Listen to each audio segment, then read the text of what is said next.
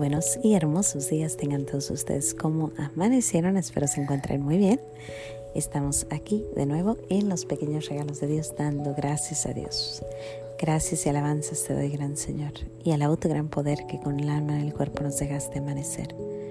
Así te pido, Dios mío, por tu querida de amor, nos dejes anochecer en gracia y servicio tuyo sin ofenderte. Amén. Por el velo de la Santísima Trinidad seamos todos cubiertos, ni heridos, ni muertos, ni presos, ni cautivos, ni de nuestros enemigos seamos vencidos. Pues hoy yo te tengo otra pregunta. Es que estoy preguntándome y preguntándome y preguntándome.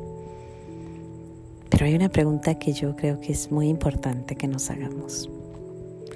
Estamos en una sociedad donde todo el mundo está hablando, ¿no? Eh, las voces más fuertes son extremadamente mundanas y están haciendo ruido, ¿no? Mucho, mucho ruido.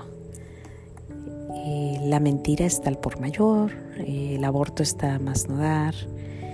Eh, hay distintas cosas sucediendo por todos lados. Y nosotros los cristianos estamos callados, callados. Pero yo te tengo una pregunta más o menos cuántos minutos pasan entre que alguien te conoce y que se da cuenta que eres cristiano, que crees en Dios, que eres hija de Dios o hijo de Dios, que crees firmemente que Jesús es el Mesías. ¿Cuánto tiempo pasa entre que tú conoces a la persona y la persona sabe que tú eres parte del mundo que está yendo y pasando por aquí, pero que vamos hacia el cielo? Si tu respuesta es, pues no, unos dos meses, tres meses. Si tu respuesta es, no sé, a lo mejor dos semanas después. Te tengo que decir algo. Despierta, cristiana. Despierta. Ellos tienen que enterarse por lo menos cinco minutos en la plática. ¿Por qué te digo esto? Porque ya es hora. Necesitamos sacar el nombre de Jesús a donde quiera que vayamos. Que sepan que estamos vivos y que no estamos lejos. Vas a la tienda, te están dando las frutas, las verduras. Muchas gracias. Dios te bendiga. Vamos a vienen a tu casa, tocan a la puerta por alguna razón, tú abres y se vea que está ahí atrás de ti la guadalupana. Bienvenida a tu casa, Dios te bendiga, ¿qué te puedo servir? Tenemos que empezar y no, no, no solo de palabra, pero también de acción. A veces no tenemos que hablar para que noten, pero a lo mejor una medallita en, tus, en tu que vas cargando. A lo mejor una sonrisa. A lo mejor un Dios te bendiga. A lo mejor un gracias a Dios. Oh, mucho gusto conocerte. Igualmente, qué dicha, gracias a Dios.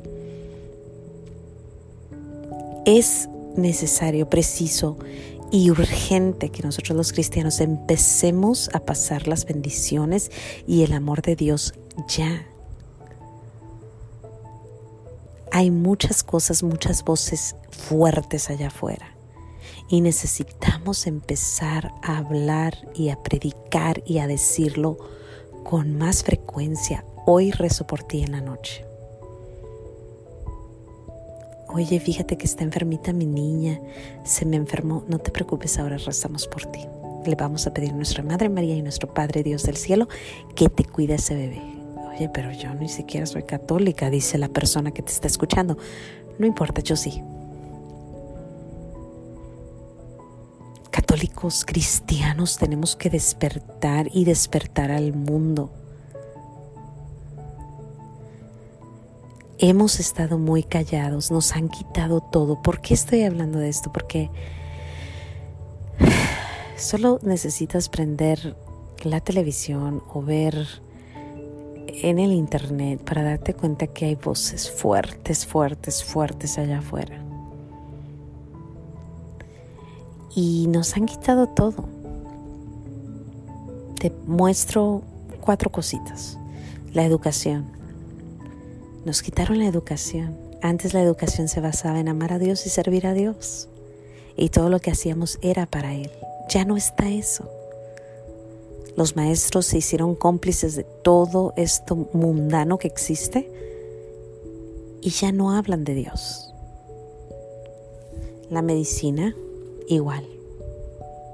Empezaron a ganar mucho dinero y solo falta con llevar a los niños al dentista. Te sientas media hora y te cobran por cada niño tres mil dólares. Nueve mil dólares en media hora.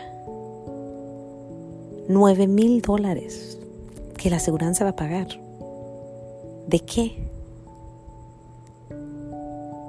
Mentiras.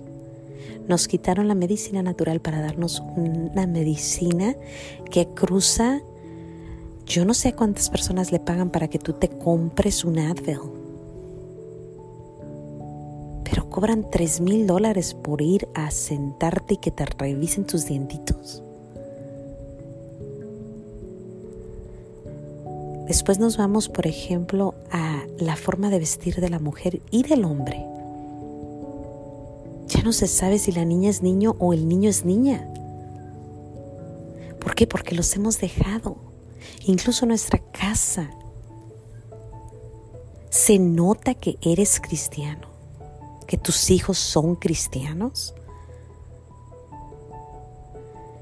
Otra cosa, estoy hablando, ahorita hablé de la educación, de la medicina, de la, forma de vestir y, o sea, la comida.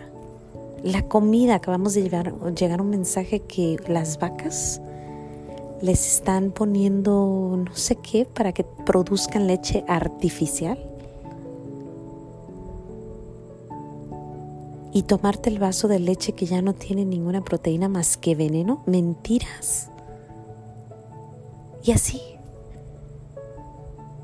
Y la pregunta es, ¿dónde estamos los cristianos? Estamos callados. Callados, nos quedamos callados cuando empezaron a quitar a Jesús de las escuelas. Nos quedamos callados cuando la medicina empezó a cobrar de más. Nos quedamos callados cuando